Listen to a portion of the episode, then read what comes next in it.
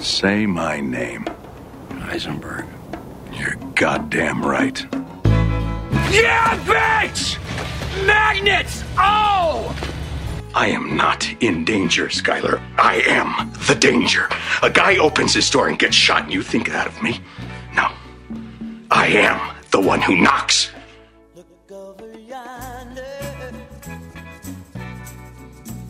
A man provides.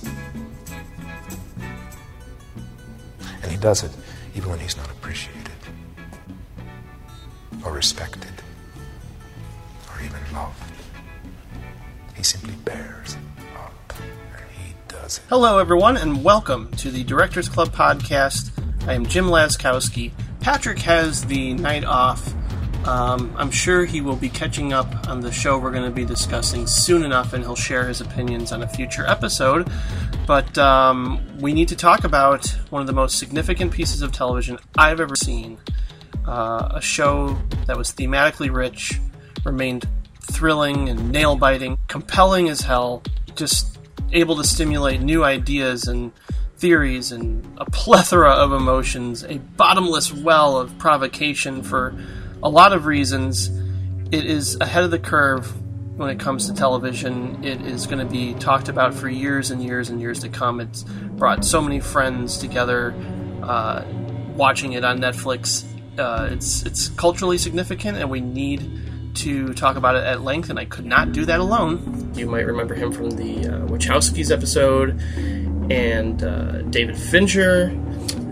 Couldn't be happier to have him back. Welcome, Renn Brown of Chud.com. Thank you, sir. You are too kind. Absolutely. Uh, so, are you mo- still mostly just uh, writing for Chud these days, or are there other outlets you're Uh, yeah, yeah. My my writing is all still 100% at Chud. Cool, cool. Uh, well, I'm thrilled that you're joining us, or joining me, I should say, for a shorter bon- bonus episode in which we can sort of dissect our thoughts on what I consider to be my favorite show of all time, uh, and that is Breaking Bad.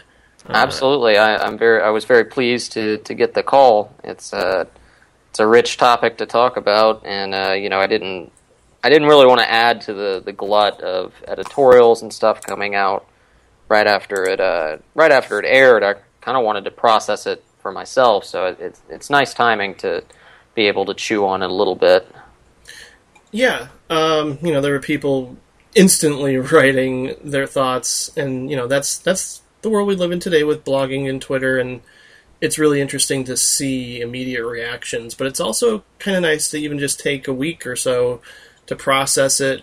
Um, you know, obviously, I'm going to check out a couple of write ups or listen to a couple podcasts discuss it as well and share my reaction to their reaction.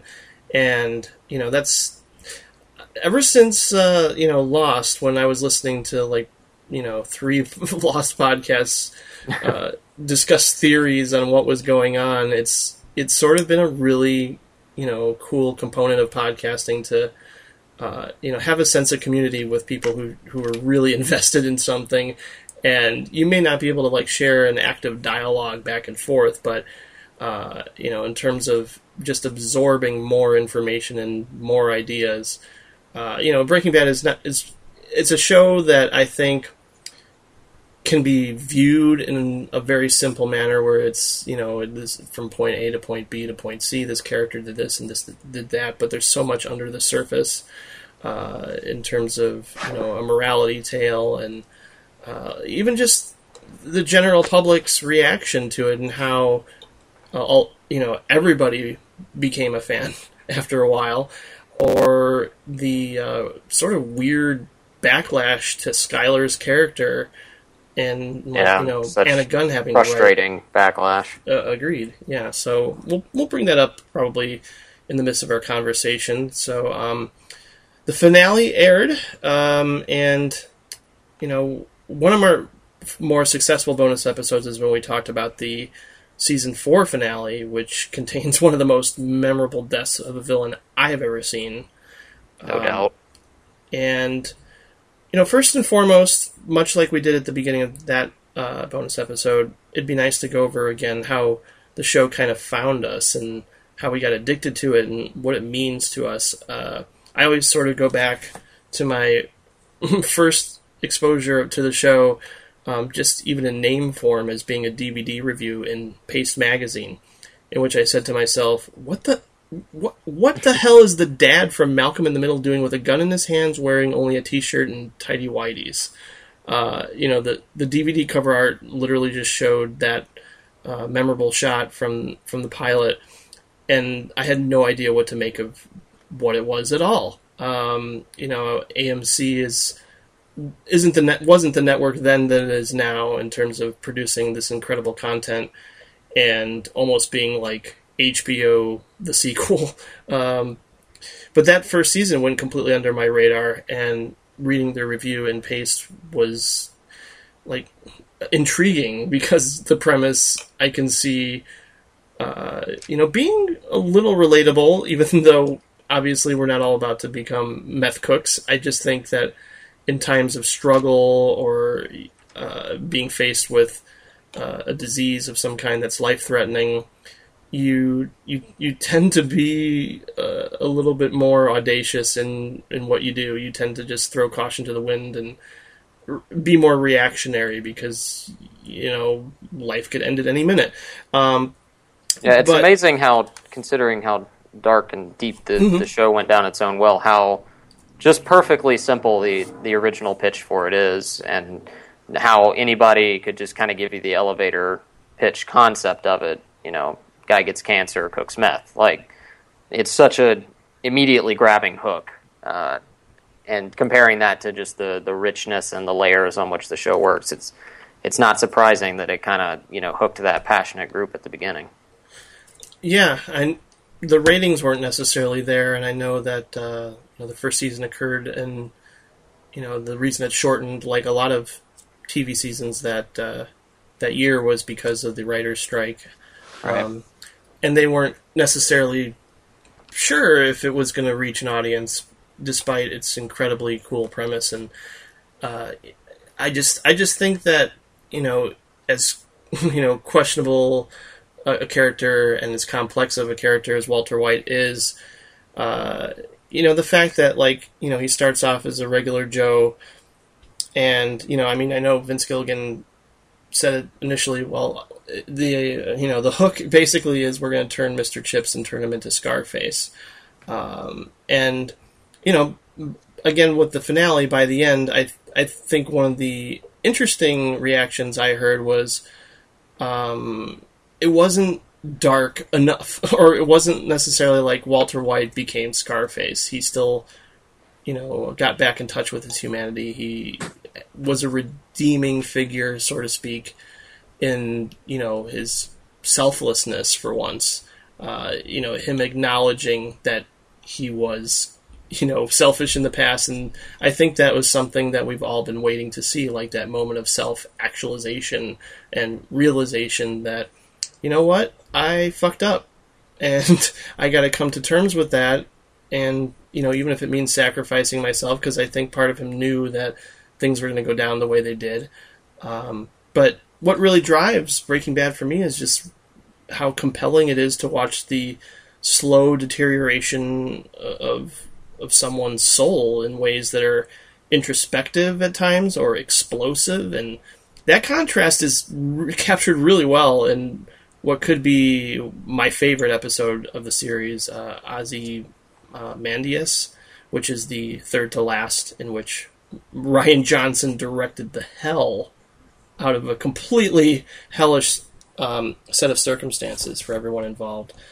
Was an That, incredible hour of television. Um, yeah, and everybody agrees that is in the upper tier of episodes, and certainly uh, well paced. But just you know the, the the the drama and the tension and the violence that erupts. But you know, for me, that that phone call that Walt makes to Skyler at the end of that episode is you know sort of speaks volumes about.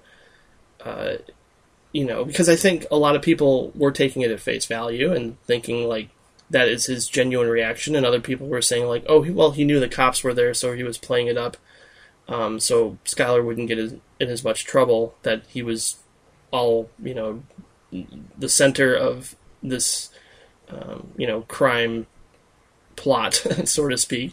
Um, and you know, I think that's what's interesting about the show too. Is like you can interpret moments like that differently depending on who you are.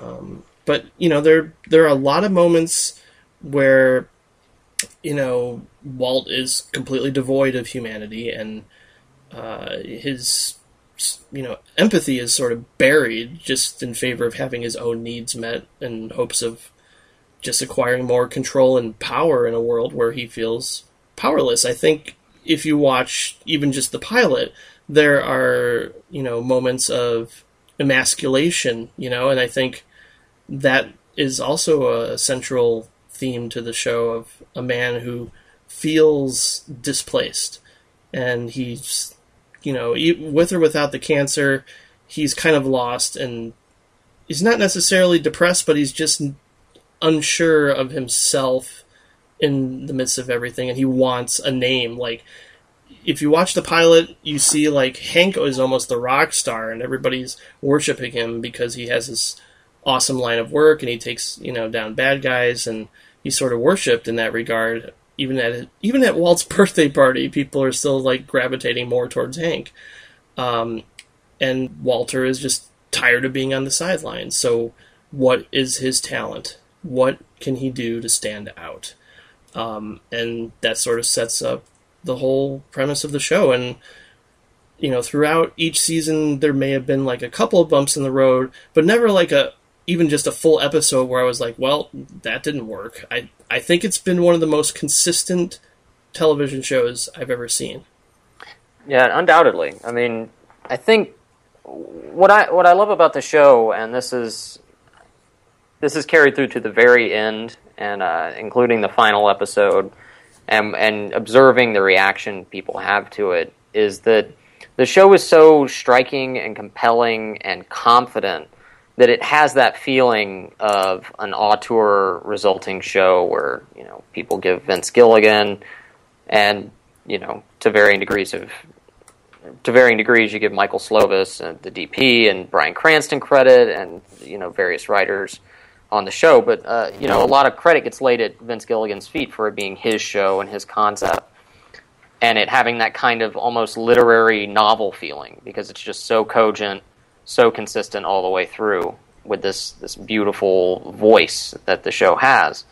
But it really is such a huge collaboration, and it's one of those things where they have self-admittedly reverse engineered things to work and developed themes that they necessarily didn't necessarily anticipate. So even though the show has this very cohesive voice and is so definitive, it's also layered with ambiguities, and you can look at it a lot of different ways, which I think is where you, you get the you've gotten the tension between you know I hate what I saw on the internet, but of you know Team Walt and Team Skyler and people that believed you know that Walt was ultimately doing this for his family and that he was the badass and that you know all the things challenging him in the show were traditional antagonists and that ultimately he was going to win out versus people who thought this literally was just the slow unpeeling of the devil, uh, mm-hmm. you know, beneath human skin. And I think the the show as a whole, and I think the ending uh, did what I always appreciate, which is met those two concepts in the middle. Like, the, I, I don't believe you can definitively put it either way.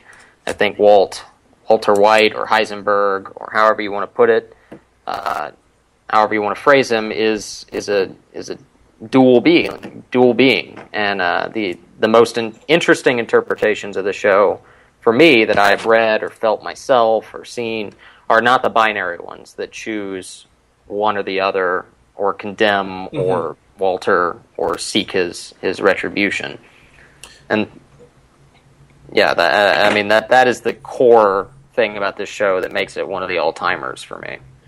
Yeah, I I completely agree with that. I think it's um, it can be looked at as almost, you know, the the gray area or gray matter, if you will, rather than anything black or white. Like you, you brought up the uh, you know duality theme, and it's interesting even just rewatching uh, a month ago a history of violence and seeing parallels with you know a, a, a guy who's torn, you know, between embracing the monster in him that he almost, you know, wants to acknowledge, especially when it's called for.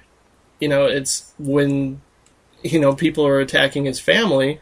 Why shouldn't he erupt into violent gangster mode? Because Absolutely, that's a, that is a great that is a great uh, movie to bring up. That's a great comparison that I have not considered to this point, but that would make a you can't really double feature with however 64 hours or 64 hours of television or whatever.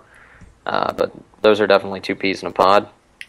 Yeah, I mean it's it's tapping again into um, you know the, the the nature of who we are, and not necessarily like you know speaking directly, but just it's all based on the actions and how things are playing out rather than the themes being prominent. I mean, it's I think most people can pick up on the uh, you know contrast between Heisenberg and Walt, obviously, but um, you know people were just and it could it could just simply be a preference. Like maybe there are people who want to see Walt, you know, uh, coming full, you know, with guns blazing and becoming Rambo or Scarface with with the machine gun, but there's no way. You know, I mean, he's he's still Walter White. He's got cancer.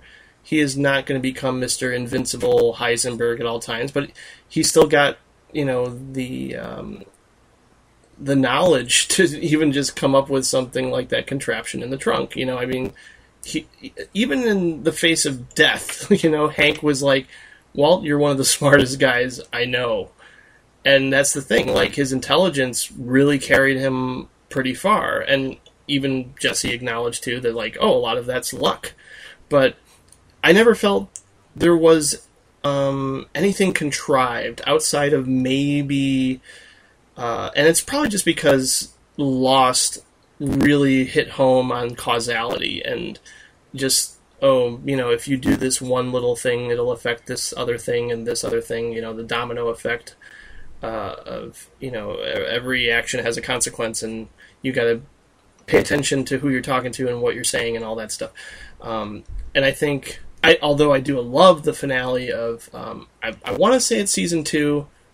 Um, it might be season three actually, but where um, uh, Jane dies, and I think that's that's a very crucial moment for Walt to you know not help and I think he again sort of proves that he can be a sociopath. Um, and you know, I think the only thing that kind of rubbed me the wrong way initially was like choosing to incorporate the airplane crash in the midst like of a more intimate story with just a few characters and just deciding to have like his actions be the result of the uh, the plane crash. Um, you know, it's not something that made me write off the show then and there or made me question whether I was going to be on board. It was just, it, it felt very Lost esque um, rather than being distinctively Breaking Bad to me. Yeah, I can, I can. That's uh, I, am not. Uh, I did not follow Lost uh, the first season for no real reason in particular. I just uh, the timing of it in terms of me being in school and college and stuff. I just didn't follow it. Uh, but uh, I think I understand what you're saying, and I've, I've seen that stated before, and I think it's entirely valid. Uh, but the way the show kind of, I guess, reacted to that moment and built up to it really works for me. I think largely because it, it kind of it establishes the stakes in a way. Mm-hmm. Uh, you know, it, it, draws a line in the sand for the show, um, and kind of marks a point at which the tone shifts a little bit, or at least the, the, the propulsiveness of it escalates. Uh, and from there, you know, you can almost mark that as one of the many points where there's no going back for the show, if not the characters, because the characters are offered, you know, opportunities here and there. Uh, but for the show itself, that's when it kind of took on the mantle, I think, of driving towards something specific. And mm-hmm. like you said, the I don't know, there's something really potent to me about just blowing up an entire plane full of people to to make that causality point, to do that yeah. butterfly effect thing, to again, it, it, very early in the series, or relatively early in the series, it draws that line in the sand where if you're thinking that what Walt is doing is a romanticized thing, relatively detached from the results of you know meth production and everything. Because uh, you know we, we see you see a limited amount of meth use, and you know it's not a full on Godfather like detached crime versus uh, effect show, but that is the point at which you know you start talking about bigger moral things. It's not just is this chemistry teacher making money off the suffering of you know shitty meth heads on the street, and it's more becomes a, a you know a, a, bigger tale. It becomes biblical. It becomes hmm. you know allegorical in a sense. You know. Yeah, it, it definitely heightens the morality play that it, you know it, it's kind of has always been, and I I think you know the themes are kind of set up early on, especially when he's diagnosed with cancer and decides not to, um, you know, tell his family or think about them at first.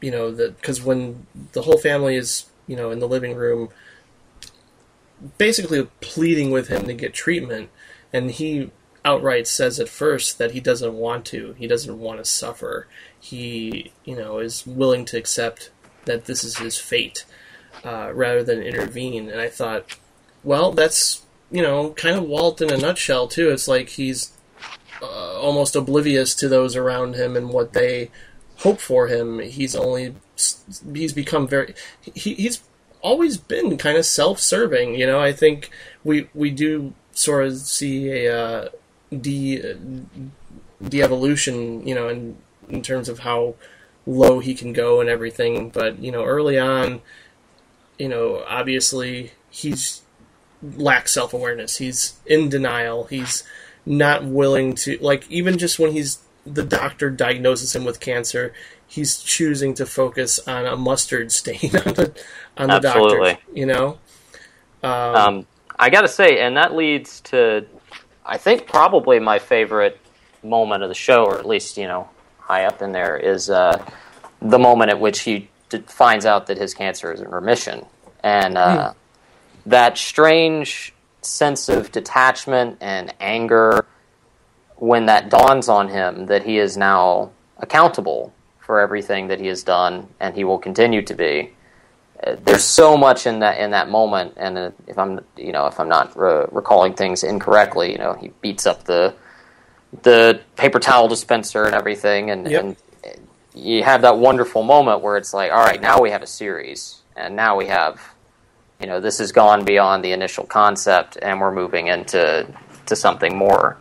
And I think that's a great moment or an episode to kind of contrast with the or and compare to the finale, uh, because you you kind of have to think those are those are the two potential endings of the show or of this story of Walter White. There was either his cancer didn't go in remission and he spiraled into death from there and his initial actions would have been kind of the long and short of it or you have the secondary one where his, cancer goes into remission he has to account for these things and the, the, the train keeps on rolling until you know it flies off the cliff and he is ultimately left with what he's left with at the end of the show, um, mm-hmm. which is you know different people interpret uh, as different as varying degrees of punishment or retribution for the character. But you know, it, those are those are kind of two moments I think that that sit next to each other in an interesting way.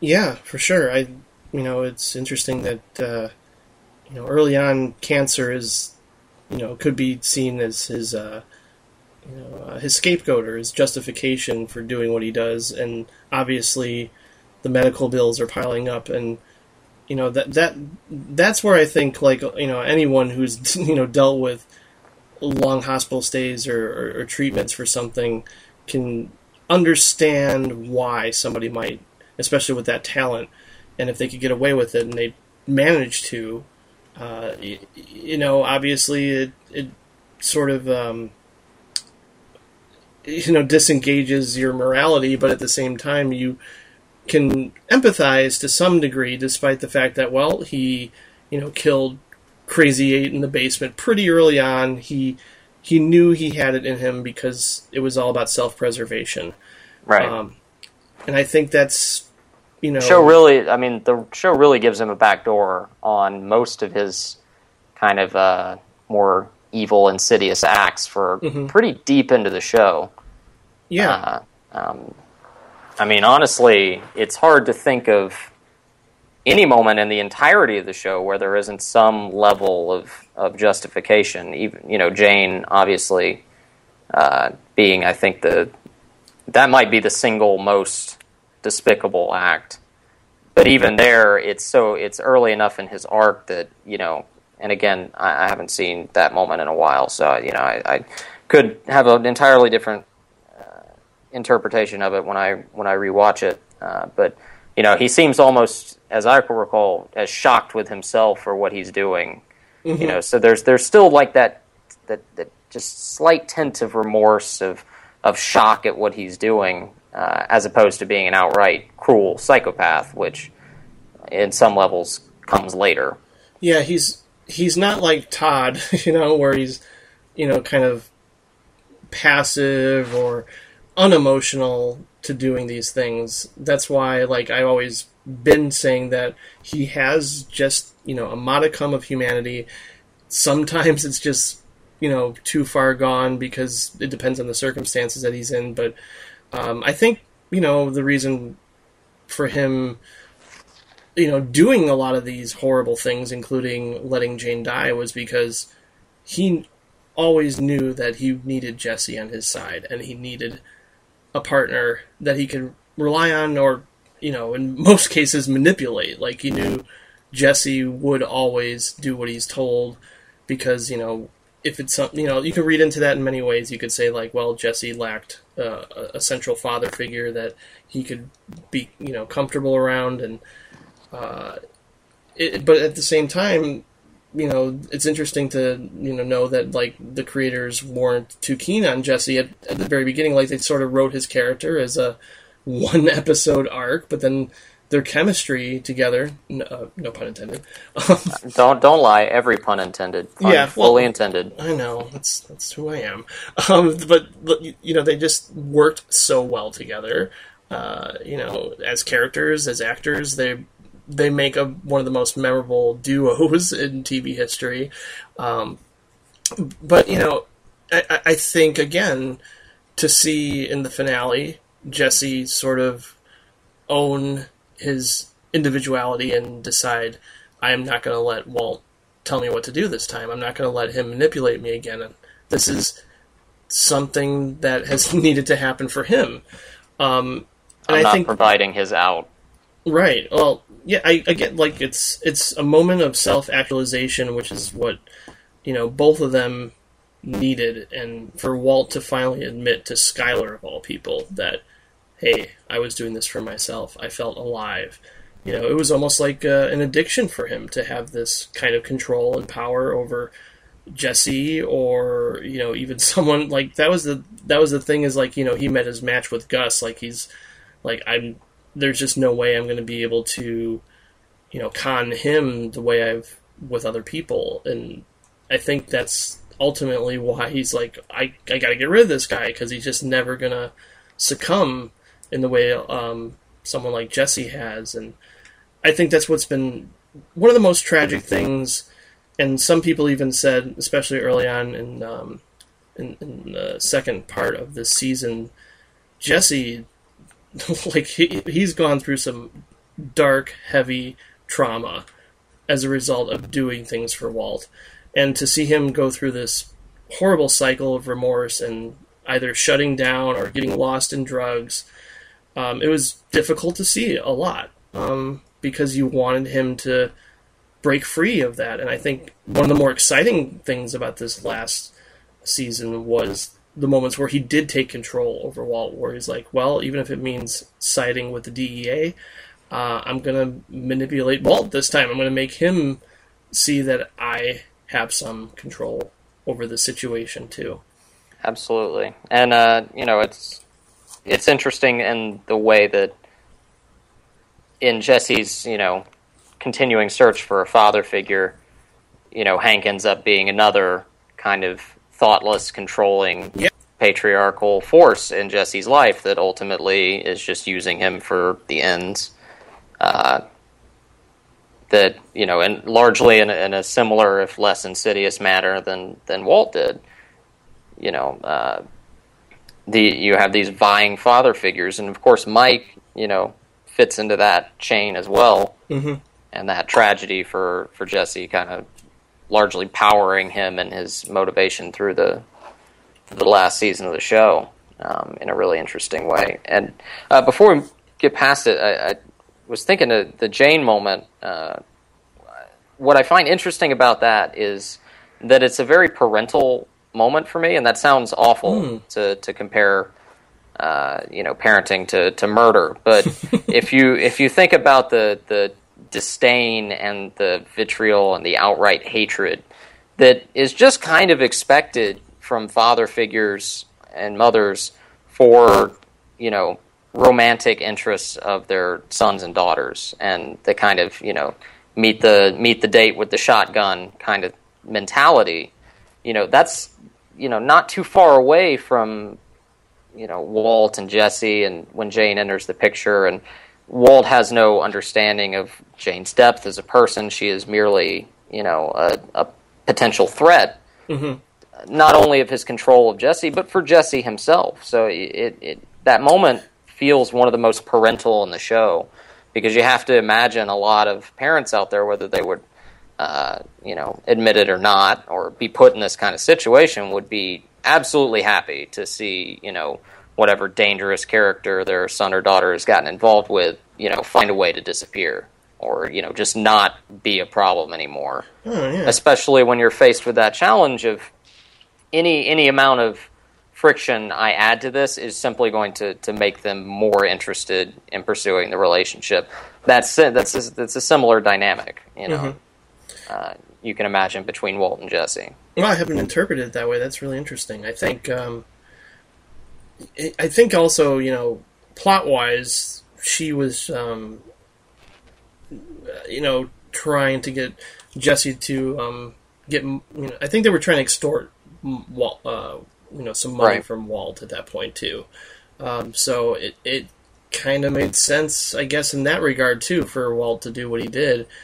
But you know, that's a really interesting perspective because of the uh, father figure angle that's you know kind of Yeah, always been there to the point where Jesse is like you're not my father you know Yeah, it's recently. it's not a definitive reading, but it's just a it's a shade, mm-hmm. even in maybe just Bryan Cranston's performance or the way the scene is staged, or Yeah. you know, with Jesse being asleep and so passive in that moment. He's he's present, he's there, but you know he's he's passed out. He, he's he's a delicate, unaware presence. So that that strange dynamic in that room when the moment happens kind of gives it that shade to me.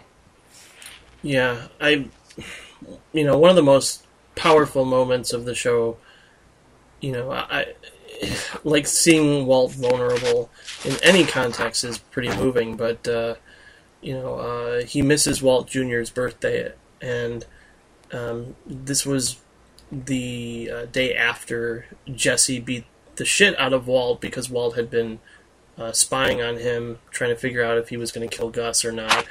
And, uh, you know, they got into a huge fight. And then he wound up taking some Vicodin. And, you know, Walt Jr. shows up at his house and is like, Where are you? Where have you been? And Walt has a breakdown. Like, he actually cries and shows his vulnerability right in front of Walt Jr., and he's embarrassed. And it's like a whole other side of Walt that we rarely get to see that I think tapped in some real emotional truth. And even he decides uh, later on to share a story about his own father and watching him die in the hospital. And he doesn't want that for Walt Jr. Like, you know, that that sort of familiar, you know, the, the family ties there really take hold, and that you know, because I'm always surprised to to think of, you know, Walter White as being this neglectful father because I I always thought, especially at the beginning, he is trying to think of, well, how can I provide for my family because I can't provide the way you know Gretchen and Elliot can. You know, he sees their fancy house in the first season and he's jealous, um, and he wants to be you know, uh, a little bit higher up in terms of fatherhood and uh, being a provider. And I think that can be relatable for a lot of people who have a lower income and, you know, they can't get all the things that their kids need and want. And that also continuously comes back and forth with Walt purchasing, you know, a, a fancy car for Walt Jr. He wants to impress him. Absolutely. So I think you're you're you're onto something there by focusing on him, uh, like almost having, you know, a projection of fatherhood onto Jesse and wanting to be protective of him, despite you know doing horrible things and to manipulate him. And he's done that time and time again, and it's sad to see. And it, to see like somebody as impressionable as Jesse constantly succumb to him. And I think the moments in this final um, episode were incredibly moving because you know you, it could have gone a, a, a, myriad of ways. You know, I'm sure Vince Gilligan and the writers in the writers' room were always like saying, "Well, we can go this way, we can go down this road," and you know, certainly Jesse could have killed Walt, and maybe that would have been satisfying for some people. But then again, it's it actually fits better for Jesse. Like that's his arc, right there. I, I, and I'm definitely someone in desperate need of, of rewatching the series as a whole. Oh, I Uh, I'm definitely, will soon. Yeah, I'm, I'm, I'm, I think I might be most interested in viewing it uh, with the lens of watching for, for those kind of themes of fatherhood and stuff because, uh, you know, the show gets a lot of credit and it gets unpacked in a lot of ways. And I think the, the central argument has always been about Walt and his soul and whether this is a show about nature versus nurture, if you know Walt was always a demon and these circumstances brought it out, or if he was a normal guy with normal insecurities like anybody, and he was taken to this place that anybody could be taken. You know, I think that is a compelling, interesting thing that it, it drives the show and has taken over the discourse, and even Walt's relationship with Skyler, with Jesse, with Holly, you know, all these things, um, and Jesse's relationship with his father figures, but there's a lot kind of riding under the surface between Walt and Walt junior And uh, when you look at it as a whole, that makes the, their final moment in the, the finale Yeah. one of the most haunting. Uh, and I kind of mean that literally. I think, uh, I don't know if Gilligan has said this, but to me, uh, it seems like he directed the finale uh, from the perspective of Walter being a gro- is, is presented as a ghost uh, Yeah. throughout, throughout most of the episode. His presence is extremely ghost-like. The way he moves in and out of environments that you wouldn't necessarily expect him to be able to get in and out of. The way people do not notice or acknowledge him until he engages with the scene, um, and that's most you know spelled out when he he takes a he goes and just watches uh, Walt Jr. at school and those interesting costume choices of the the camo pants and the boots and the way he's reflected in that window and walks out of focus and the whole the whole thing you know that's one of the most tragic compelling quiet images of the finale that you know I think it might be one of the real keys to unpacking the show for people on future viewings Yeah, I was definitely surprised by how quiet it was. Um, I mean, I'm like I said, I am completely 100% satisfied with the finale, and at the same time, and I've heard this on other uh, reviews and podcasts, there wasn't any like giant revelations or surprises either, um, which I don't think was necessary at the same time. That is, in fact, my absolute favorite, most favorite thing about the finale. Yeah, yeah. I, I mean, it was you know character centric, and you you bring up an interesting point because now I'm rethinking like even just the scene where Walt uh, exits Holly's room. He doesn't really say anything to Skyler like goodbye or you know he just literally like floats out of the room almost. And then she's left sitting there contemplating. Yeah, Like that, yeah. say she could have been standing in that same position doing that same thing if he had never come.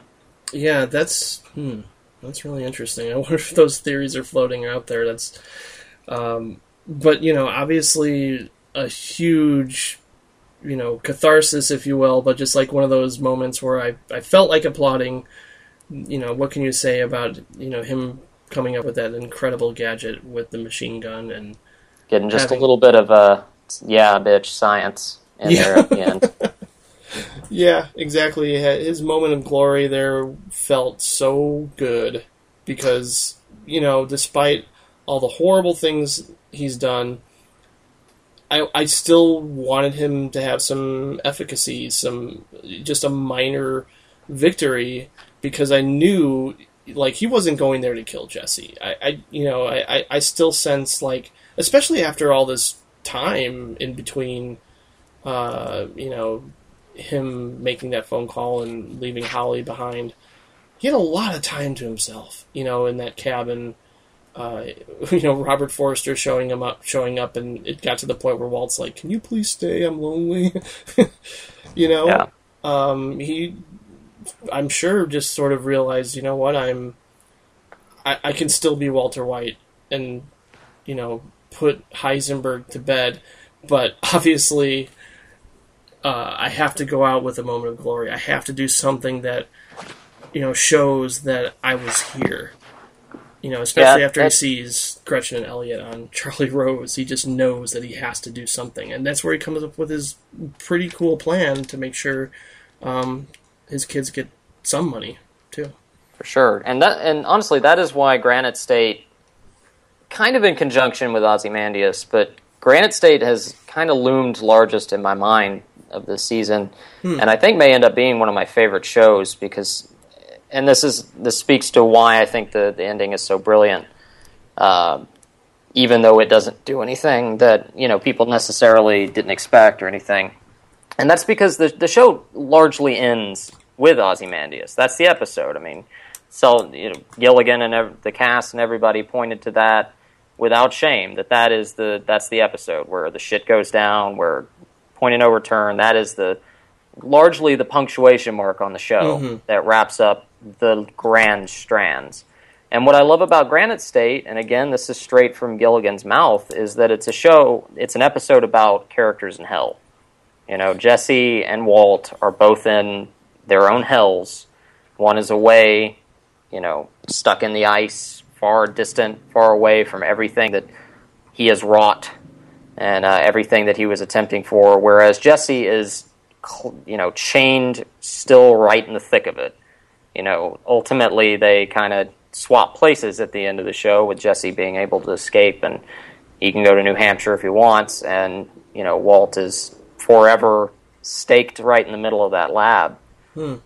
So that seeing those two characters in, in, in their own personal hells, and of course Mark uh, Robert Forster's you know brilliant kind of turn as this quiet, just the, one of the, these performances that's just so cold and yet friendly Yeah. simultaneously that it, it's brilliant. But seeing Walt kind of go through that, and then you reach the end of the episode where Walt is this character is effectively dead, dying, done, and then that moment where the sh- the show is effectively over, and then you have an epilogue sparked by that you know the Charlie Rose show. Both a the the general, I think, you know, I don't think Walt was sprung to revenge by the, you know, his they denied him his involvement in gray matter. I think that is just largely a representation of what drives the character in general, just mm-hmm. that quest for recognition and everything. But I do think it is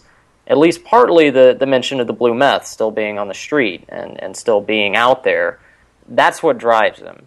Yeah, That's his empire. That's his legacy, and that's what sends him back. And the way they integrate the long form uh, theme of the show into the the final moments with that shot of the whiskey glass, where this this theme, this plucking guitar or whatever, uh, that has so trained us to like a Pavlovian degree to expect the beginning of the show to to expect another hour of things to happen to, to prime ourselves to to to take on what's coming is placed at the end of a show as if to you know prime us for the that's the beginning of the end. Like the the way that emotionally leaves us is, is just incredible it's one of the, the most interesting sensations I've ever felt coming off an episode of television is is hearing those those guitar plucks over Yeah. that that image of the the whiskey glass and then you just get this slow mournful interesting release.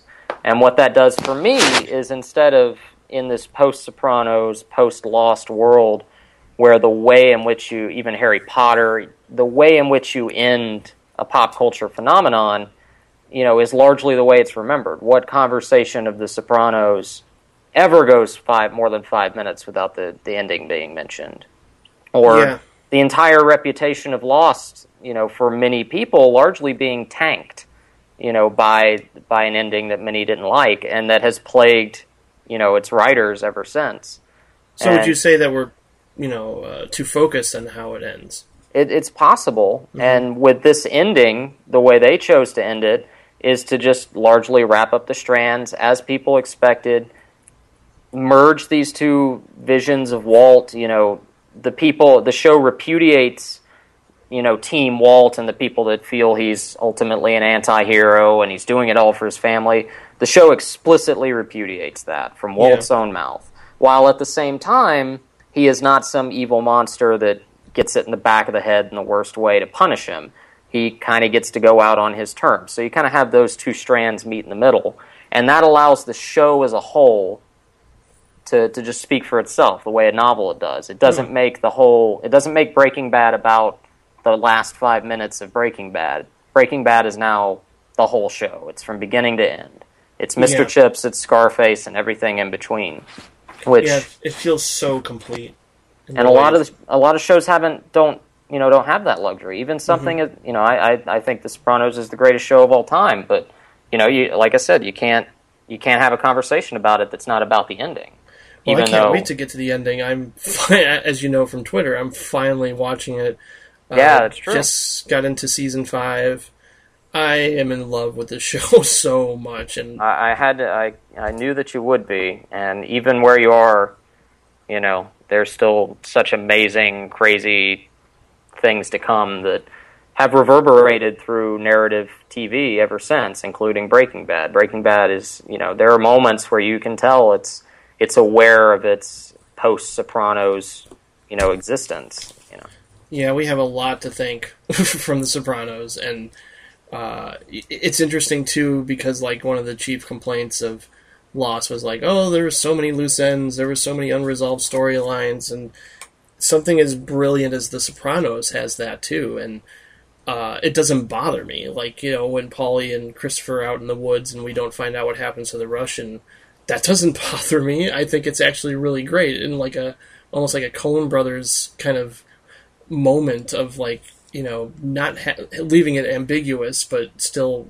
tying up the entire uh, dramatic conflict between the two of them. I think I think that that episode is very self-contained and really fascinating um, from a philosophical standpoint too. I, and uh, strangely enough, Steve Buscemi directed that episode. he did brilliantly. Yeah, I mean, The Sopranos is nothing if not a show about about the the grand sorrows of life, and one of those is that we do not get closure on most things, and uh, that is something David Chase just delighted in fucking with people, and you know, doing throughout the entire show, and of course through the ending. Which uh, you know, I don't know how you know what you know about where the show goes and everything. I you know, I can I can imagine you're you're completely I do know Uh-huh. the very last moment of the entire series because how can you not if you're Right. studying pop culture and seeing parodies and things like that or commentary about it. Um, so I mean, I know it involves a Journey song and I know it fades to black. Uh, I don't know the context behind it yet, though. So- Oh, sir, you do not get the luxury of a fade.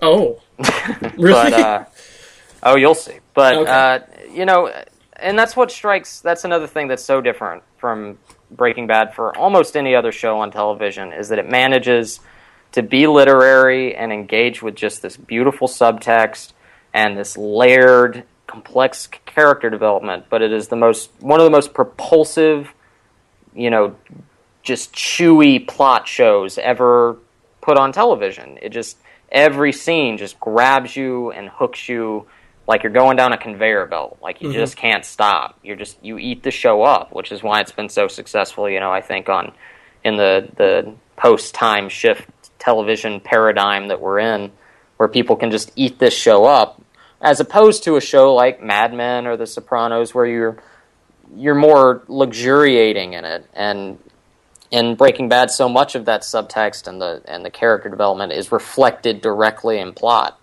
and uh, I think that's manifested yeah. in people. I don't know, you know, I've I kind of followed, you know, the Chud has a great discussion thread of Breaking Bad, and also Reddit, uh, the the subreddit for mm. Breaking Bad this last season, and just the the the the amount of foreshadowing and imagery and reflective mirrored imagery and things that people have picked out of this show is just stunning. Uh, even even if you account for half of it not being intended, uh, the other half that is, or the half that just happened because these people are brilliant, uh, you know, it, it's crazy. You know, the, the the images that reflect on one another and the way that scenes unfold in the same way. Uh, you know, my favorite might be in the the finale with Skyler. That scene with Skyler. Yeah uh, with the FBI or DEA is shot, cut, and presented in precisely the same manner as Walt finding out about his cancer. You know, long, droning, piercing noise, slow motion, person talking, and then snap out of it, blurt out the the cold version of the situation. Oh like, yeah, nice parallel there. Yeah, and it, there's stuff like that so just all throughout the show, just top to bottom. You know, there there's stuff all throughout that does that. You know, the, and the beautiful directing choices of you know people like Rian Johnson and um, uh, if I get her name right, Michelle MacLaren. Or, yeah, she's she's phenomenal. Yeah, just she's really part of some of the best shows, best Absolutely. episodes. Yeah, I, you know, it's and it's kind of great, you know, for the finale to see almost you know Walt realizing that he cannot engineer everything. He, he, you know, he cannot get his family to love him again. He cannot get, you know, the money to Walt Jr. directly. Uh, you know, I you know, he gets, he gets to see Holly one last time, but you know he doesn't necessarily get any sort of forgiveness from Skyler. Um, and I, I don't know. It's like, despite all the despicable things he's done, this last episode allow you to empathize with him again because you know he he fucked up he admits it you know he, he's almost come to terms with the fact that you know shit's to go down and he has to accept his fate and you know i think for him to go out in that moment of glory and you know sort of uh, not necessarily have like this you know big catharsis but just to, you know what he ends in silence He's alone, and you know a bullet ricocheted from his own contraption. Like he, you're right, he did go out in his own terms, and you know for a while there I was thinking, well, he knows he has cancer.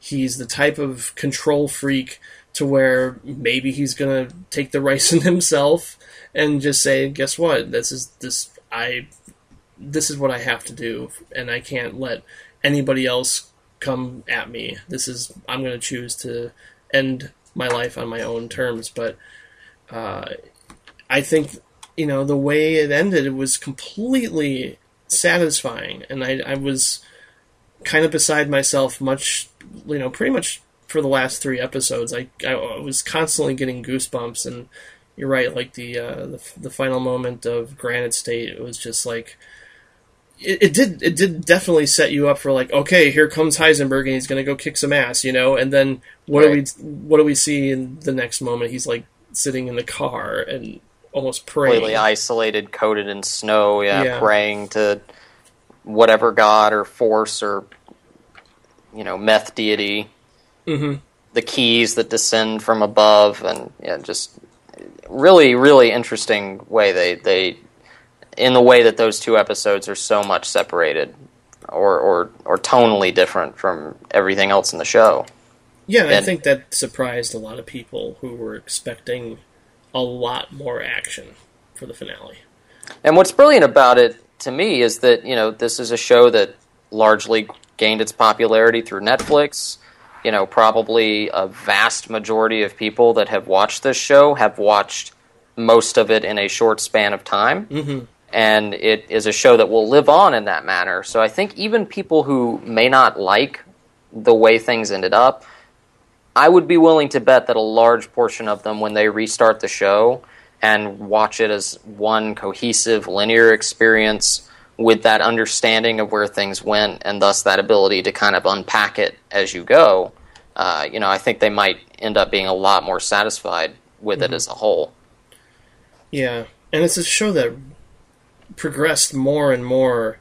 Uh, whether if it's you know based on budget or not, I I, I don't think s like I watched the pilot and there were certainly like questionable uh, um, kind of like musical choices that seem kind of at odds to what we're used to from the uh, composer and the music supervisor who man like by season four and five i was just always impressed with the sound design and the Oh, yeah. score and just the music choices that fit so perfectly even if sometimes they were right on the nose even with just his like uh, the lyrics like the scene where he's rolling down the barrel that's just i just you know i smile and i kind of go it fits so perfectly how does you know the the creators of this show just manage to do this almost effortlessly uh, and the, you know the framing the the point of view shots the lighting just everything is incredibly cinematic in its visual storytelling and like i said in a Coen brothers kind of way You really can kind of chalk that up. I think you know a lot more credit should be laid at Michael Slovis's feet than, than perhaps are because there. I mean, there's no other human being that was present for as many as much of the show being shot as, as him. right You know, he shot every episode after the second season, so more than Vince Gilligan, more than Bryan Cranston, more than Gould or Johnson or any of these guys, he was there every day, and uh, his work, the sophistication of his photography, and the the just the calculated way in which they would use. You know, I've read an interview where he talked about those POV shots and those weird GoPro things they would do, and how you know every director that would take on an episode would want to do two dozen of them, and you know became a matter of choosing when you did that to have maximum impact and really pulling back from it. You know, as tempting as as it is to strap a GoPro to you know every little thing, and you know the way they shot uh, the cooks, like you know that if there's anything I really miss in uh, you know the lat that kind of falls out of the show by necessity, it's those meth cooks and the way they kind of symphonically constructed those sequences and yeah you know the music and the beauty. Uh, but there's enough, you know, there's enough of that throughout the show. But you know, yeah, I, I really think he gets a lot of credit for just perfectly getting what Vince Gilligan was going for and bringing his own and their sense, their Western sensibility that that very subtle, layered Western, you know, old school sensibility, which is yeah. That I was my father uh, played was a big Marty Robbins fan, so El Paso is Oh, you know, probably in the top five songs I've heard most in my life, at least you know through when I was a kid. So when I saw that the last episode was named Felina, I kind of subconsciously expected that song to show up, and then for it to show up the way it does, for it to be cut off by the intro theme the way it is, you know, in that, you know, again, that's almost a Sopranosian thing. yeah Maybe i've noticed maybe that so maybe much agree the just the way they kind of just coldly cut it off. But Yeah. you know, if you go and you listen to that song and listen to the lyrics and just you know imagine the guy singing about uh, Felina as meth and cooking meth, you know, the song is effectively the whole show.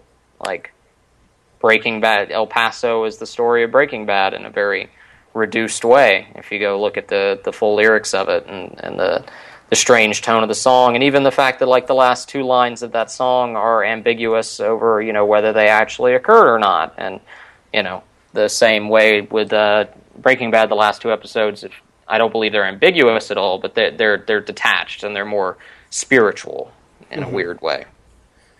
Yeah, I'm, you know, I'm, I've constantly just like, you know, this is one of those shows too that thankfully everyone I've introduced it to, going back from when I, want to say the end of season two and definitely the beginning of season three is when I was like watching it while it aired and I was dedicating, you know, or you know, working around my schedule to make sure I was there to see it as it unfolded and. Uh, there's there's some highlights throughout the entire series. You know, it would probably take a whole another hour long episode to like say you know specifically well what are your top five moments and let's talk about them at length but you know quickly like you know gus fring one of the greatest villains ever for sure um you know even that god the the box cutter episode with his completely silent performance as he's going down to intimidate Walt and Jesse and take care of business. Uh, that is just one of the most chilling things I've ever seen on TV. Uh, uh, going all the way back to the uh, bathtub collapsing, uh, the uh, you know like the raspberry goo of, of flesh. Uh, that's something I found completely shocking for a, a TV series. Um, and you know, the, the one of the biggest moments too for me that made me fall in love with the show even more was the uh, shootout in the parking lot with Hank and the uh, um, I forgot their yeah. names, but I, I believe Uh, that, was also hardcore television. yeah, yeah, no kidding. That was, and I believe Michelle MacLaren shot that episode. She's she Yes. shot some of the more intense action sequences on the show, so she deserves an Emmy, if not all the praise in the world. Um, and it'll be interesting to see uh, um, co-writer Peter Gould's take on a Saul spinoff. I I, w- I welcome that with open arms because what a great source of comic relief. Um, As long as they've got uh, Bill Burr and Lavelle Crawford, Huey Yeah. and Huell, yeah. uh, you know, I'm I'm all kinds of down. I you know, and Odenkirk is such a just a fucking amazing human being that Of any course. anything that happens to him that's good, I'm all for. And uh, you know, I think no matter what its relationship with Breaking Bad, which I hope is minimal, Mm-hmm. uh, you know, it's it's going to be worth it just to see Bob Odenkirk every week. Yeah, and uh, one of the one of the more emotional moments for me is uh, um, Jesse telling the story of um, the dog that he had to put down when he's sitting in group. Um, that's that's when Aaron Paul just you know, I mean, I think he's like the if you watch the pilot, he's totally like Jason Mewes practically. you Yeah. know, you know, it's it's more of a caricature you know they weren't sure exactly where they're going to go with him and I I can tell that right off the bat but wow did that character evolve. Did Aaron Paul just become more and more confident?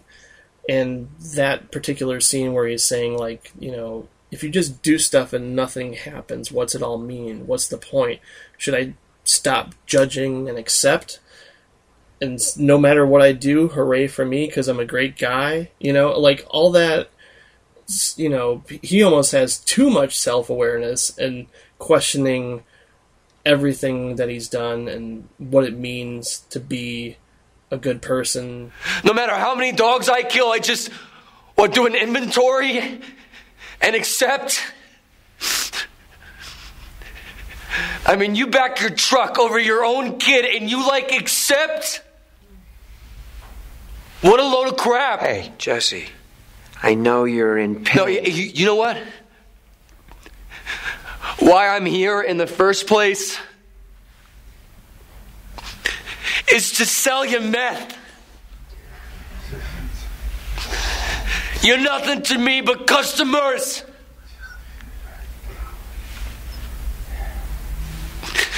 I made you my bitch. You okay with that? Is there hope for redemption? I, I, I just hope that you know it was going to be a happy ending for Jesse because he's, you know, he grew into the, the soul of the show for me, and um, I mean we can briefly touch upon Skyler too because I think she deserves some credit because I s- still am baffled by that weird internet backlash. I mean, I guess I shouldn't be at this point. All you have to do is go on Yeah. YouTube and read comments to any video at this point. But there is no depth to which you know some segment will sink. But uh, you know, it's it is reflective of of. I think it ties in to you know there. I read a pretty wonderful editorial about uh, Breaking Bad as the end of the anti-hero, and it's you know it's this reflection on this trope that has become so prevalent again post Sopranos. Tony Soprano was kind of the you know prototypical, and then you know the Shield, and uh, you know lost a little bit, but not so much. But you know everything seems to fit within that model. Yeah. Uh, even you know even new shows like Low Winter Sun, and you know every cop show, Ray Donovan, and you know is all about the the tortured anti-heroic male. And you know the idea that Breaking Bad is kind of uh, the the deconstruction of that and really strips it bare. And you know every woman from Carmela Soprano to uh, Betty Draper seems to get the, these these heapings of shit from people who just watch these shows as if they're you know cool adventure stories with fun anti-heroes when you know that's not what the shows are intended to be in in their soul. And you know just the most immature surface level reading of it is yeah fuck Skyler you know she doesn't appreciate it but you know you know even the show. That that's what I, I love that the show had the balls to kind of again explicitly repudiate that with the call to Yeah. Walt and how ugly that moment is and how you know sad he even is to say it even if he kind of means some of it. And you know that the the, the show it consciously rejects you know a lot of that interpretation. But it is disturbing that you know people are so unself-aware and have such subtle quiet not even outrageous just that quiet sort of you know misogyny embedded into the the way we take in media. That you know a show like this it you know when that contrast is so huge between the the hero of the show who is also doing awful things and the person that is first to react or have a complex relationship with it is you know a female you know wife character and uh, yeah they caught a weird weird batch of backlash Yeah, I. It's baffling to me because you know uh, Gilligan respects his characters to make them all flawed, and you know you can side with them at some moments and side and not side with them at all in other moments, and Skyler fits that too. I, I you know, I, I, I, I was tempted to go like, well, yeah, it's all this reaction is based on misogyny or like a misplaced male ego that feels threatened or instantly reactionary towards Skyler because she is not always complacent, you know, and that's that drives me insane to think, you know, first of all, that is their interpretation of how a woman, you know, should be to her husband, and secondly, it's it, it's a TV character. Calm down. I mean, I know we get really passionate and you know invested so much but to like actually you know attack and come up with a facebook group that says you know or skyler should die or even threatening anna gunn was just like a complete overreaction to to you know a, a tv character and i think the best thing about the show is that um it sort of bypasses that objective morality you know it it, it showcases you know, uh, ethical subjectivism. Um, actions that might feel right to one person who lacks self awareness, you know, are completely wrong no matter what justification they come up with. And Skyler is, you know, like it's said explicitly in the show, she's just as guilty in some cases for going along with him. But she had self awareness more than he did, too. And I think, um, you know, overall, like she again, she sort of starts out as a you know a, a lesser character, more or less. She's not given as much to do, but you know, as she finally realizes what he's been doing, and she starts playing a role and starts to help him, uh, you know, with the money. I, I think that is an interesting layer to her character that Oh, she decides certainly. to go along with it. and Um, especially you- there's always going to be the difference that she is thrust into a situation she did not create. And she is attempting to pick up pieces that she did not shatter. And even i don't know what you could consider her worst act. Maybe i guess the things with ted Beneke, you know those for one thing they so pale in comparison to to walt. It's you know such accidental acts uh, but you know she truly is almost as a counter to Walt, she truly is trying to, to do everything she does for her family. Mm-hmm. Um, all the more questionable stuff. Um, and then it- the more personal things with Walt, you know, I fucked Ted and that kind of thing. Uh, you know, I don't know if you if you can't see where she's coming from on that kind of stuff. I think that's just a a result of, of placing yourself too much into to Walt, Yeah. perhaps that you, you're not able to see the, the exact same duality in a, in a different character because there there's no universe in which you know uh, her actions are more black and white than Walt's or aren't as deserving as much. And you know, Skyler is not immune to that too. She's almost like absorbed the environment that she's been thrust into thanks to Walt. And it's you know, it's it's kind of inevitable that, you know, she she knew that this is what Walt wanted to do. He said he had his best intentions to protect the family, but then what does she say at one point? She has to protect the family from the man who protects the family. Yep. So I, you know, and there's some one of the more memorable moments too is you know Walt becoming Heisenberg right in front of her eyes by saying that he's the one who knocks. Um, that to me, you know, and her reaction to that was like, I need to figure out if I need to actually move away with with our with with her with our kids and everything, and I think that was completely justified too. Um, so yeah, I I think we can get ready to wrap things up here. And if you have any uh, overall final thoughts on the show or the finale, or it's an open forum, go for it. Well, I just honestly at this point, I just want to congratulate anyone who has uh, gone this whole way with us and, and Yes. listened to, to two awesome dudes, though we may be, uh, you know, drawing on about this show. Which, you know, I just think it it again uh, the fact that it is so so much like a novel and so definitive, and that you know it's a show that had such you know that gooey moment of violence. You mentioned and yet have the, has these moments of, grace with uh, you know Hank's recovery. Yeah. To has these layers of being a western to being a crime movie to to just the the sheer amount of elements uh, that this show and, and wove together into this tapestry. Uh, from where it started, from where it began, to what the pitch was, to what it ultimately explored, it's just so singular. I mean, I, I, I it's hard to think of a show that is more its own than Breaking Bad. You know, Sopranos is ultimately a gangster show. It's mm-hmm. you know, Mad Men is ultimately in a you know a drama about pop culture or whatever. You know, it's it's an adult drama. This is an action crime drama show that's Western influenced, but dramatic, but a black comedy it's so many different elements that you know it's just you know there not only is there will there never be anything like it you know i don't there are so few things that are as distinct as it is. And that that's the greatest compliment i can give it. And i think probably the number one reason that it is just so infinitely compelling.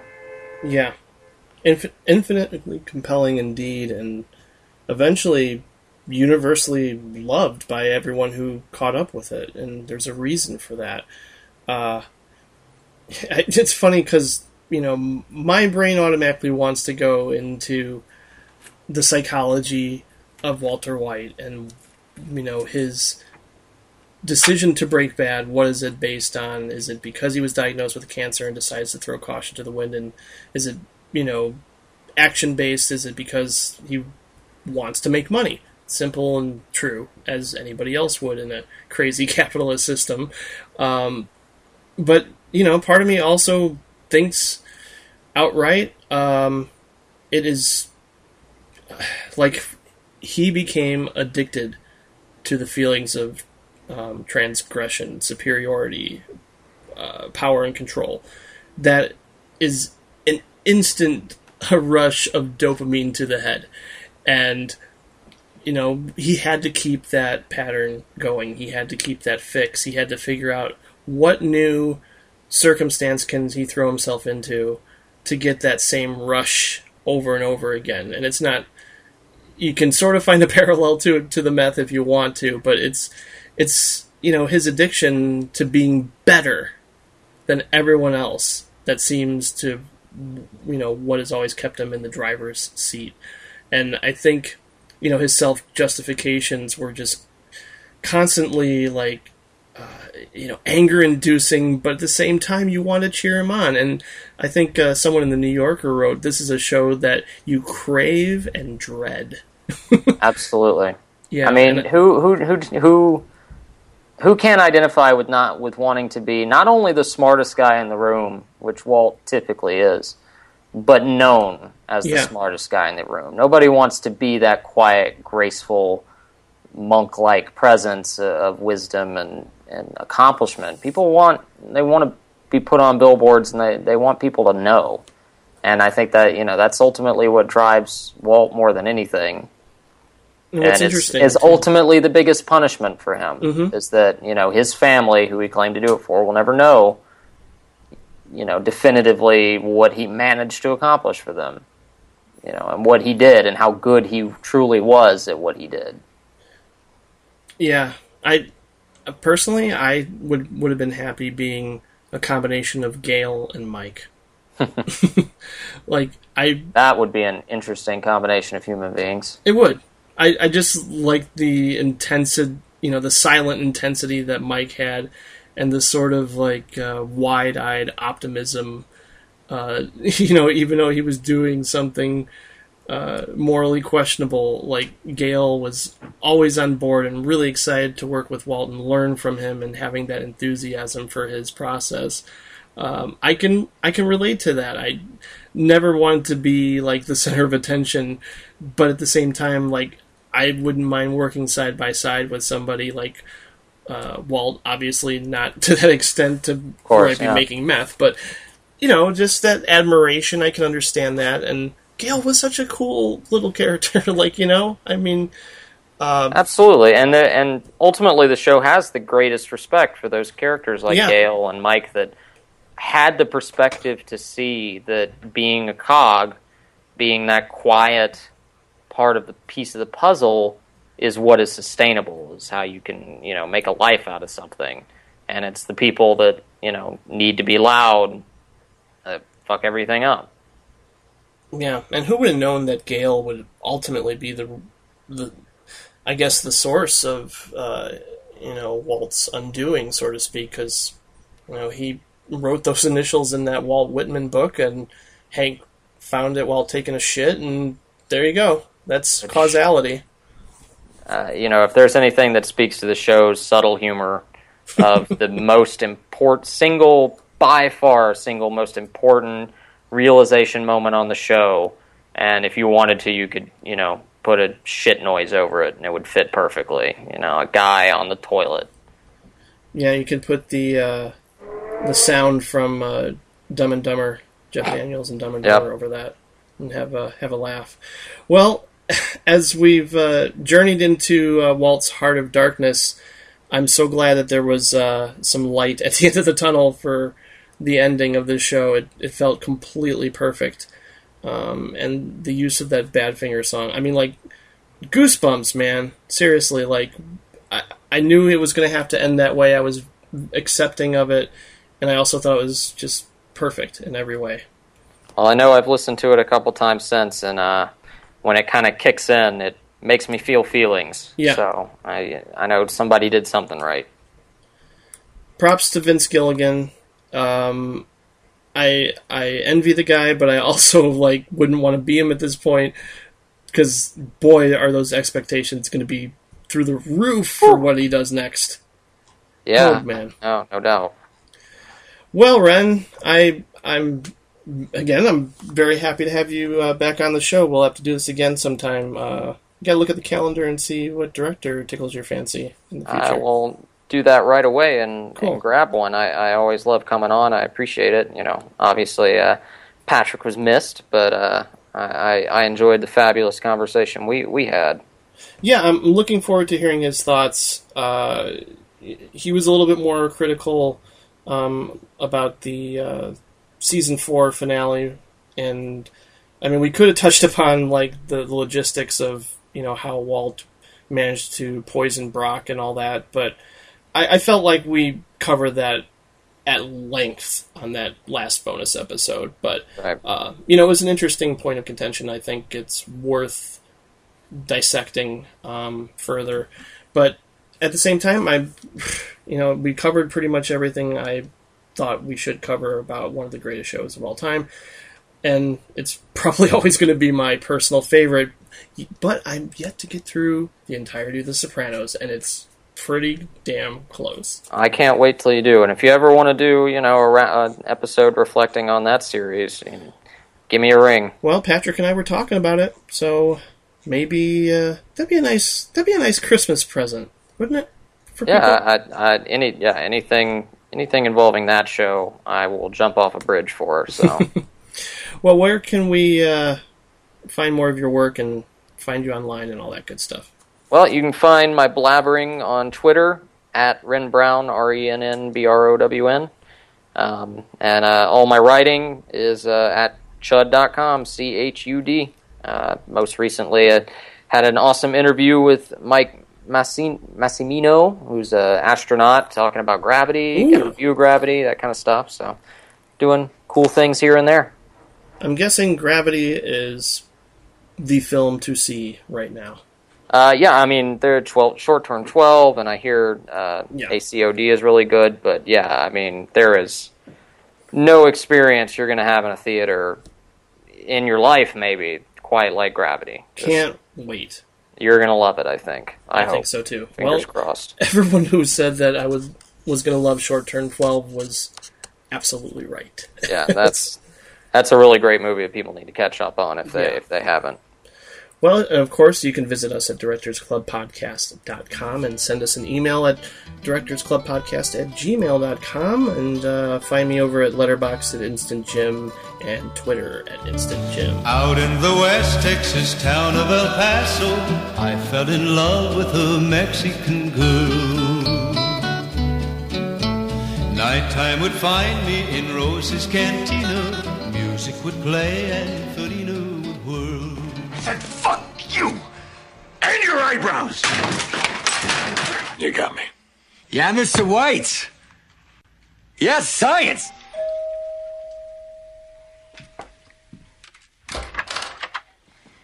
Hello, ma'am. We were called about a disturbance. You, you called the cops on dad?